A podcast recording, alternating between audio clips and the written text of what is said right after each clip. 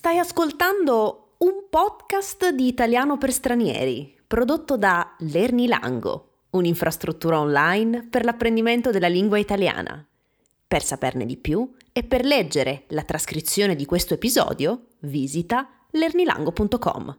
Per adesso, buon ascolto dell'episodio In Italia, ora, lo smart working piace meno.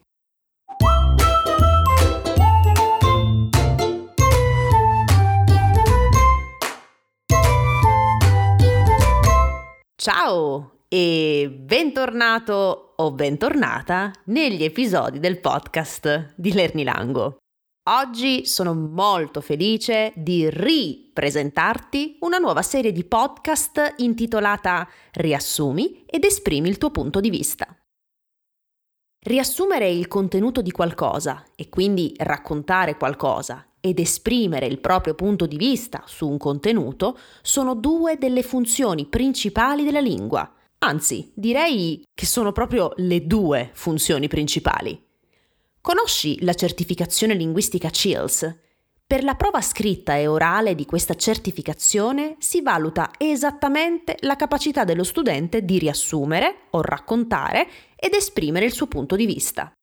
Più complesso il contenuto da riassumere, più alto sarà il livello linguistico dello studente. Più elaborata è la capacità di esprimere il punto di vista, più alto sarà il livello linguistico dello studente.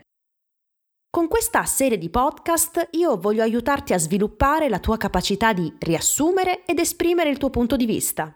Mentre ascolti questo episodio, osserva come organizzo e strutturo il riassunto e il mio punto di vista.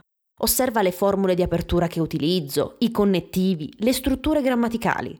Oggi riassumerò un articolo del settimanale internazionale intitolato Lo smart working ora piace meno e poi esprimerò il mio punto di vista al riguardo. Quindi prendi carta e penna e preparati a prendere appunti durante l'ascolto. Prima di partire ti do un'altra piccola ma importante informazione. Sul nostro sito lernilango.com troverai sotto l'audio di questo episodio degli esercizi di comprensione orale sui contenuti di questo episodio, esercizi simili a quelli della certificazione linguistica CILS. Quindi vai sul nostro sito se vuoi testare la tua capacità di comprensione orale. Adesso partiamo con l'episodio. Nell'articolo Lo smart working ora piace meno, pubblicato sulla rivista Internazionale, si discute del mutamento di opinione degli italiani in merito allo smart working, chiamato in italiano lavoro da remoto.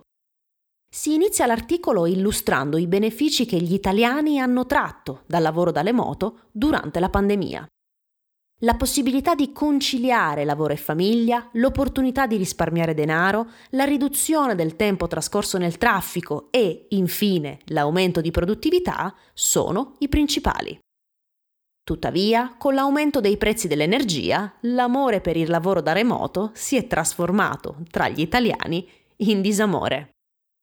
Si continua infatti nell'articolo mettendo in evidenza che lavorare al computer in un vecchio edificio con gli infissi che non isolano bene non conviene più ora che i prezzi di gas ed elettricità hanno subito un forte rialzo. In aggiunta, in ciò, le aziende non supportano economicamente i dipendenti concedendo loro, ad esempio, dei contributi per pagare le bollette, per di più, in alcuni ministeri italiani, come il Ministero dell'Interno e dell'Istruzione, non vengono concessi buoni pasto ai lavoratori da remoto. Si conclude l'articolo facendo appello alla speranza che le grandi aziende non cambieranno le loro politiche sul lavoro da remoto, poiché, soprattutto nel nord Italia, questa forma di lavoro è stata adottata dal 70% dei datori di lavoro, rispetto al 30% nel sud Italia. Personalmente ritengo che il lavoro da remoto abbia certamente dei lati positivi e dunque è giusto che se ne motivi l'attuazione, ma credo anche che nasconda alcune insidie.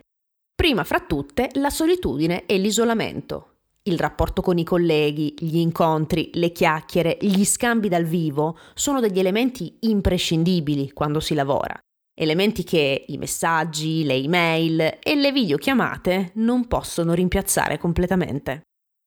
La seconda insidia e dunque il secondo lato negativo è nella disuguaglianza economica che il lavoro da remoto può creare all'interno di un'azienda. Gli stipendi sono strettamente legati al costo della vita della città in cui è l'azienda. Uno stipendio in una città come Milano non sarà lo stesso di quello di una città come Bari.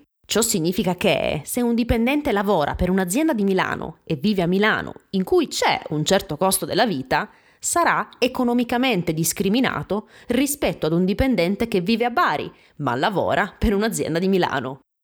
Il terzo ed ultimo lato negativo, il peggiore secondo me, è l'incapacità di separare vita e lavoro.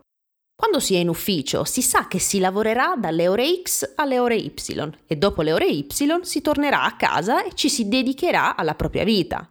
Ciò spesso con il lavoro da remoto non accade, infatti si corre il rischio di lavorare più del dovuto.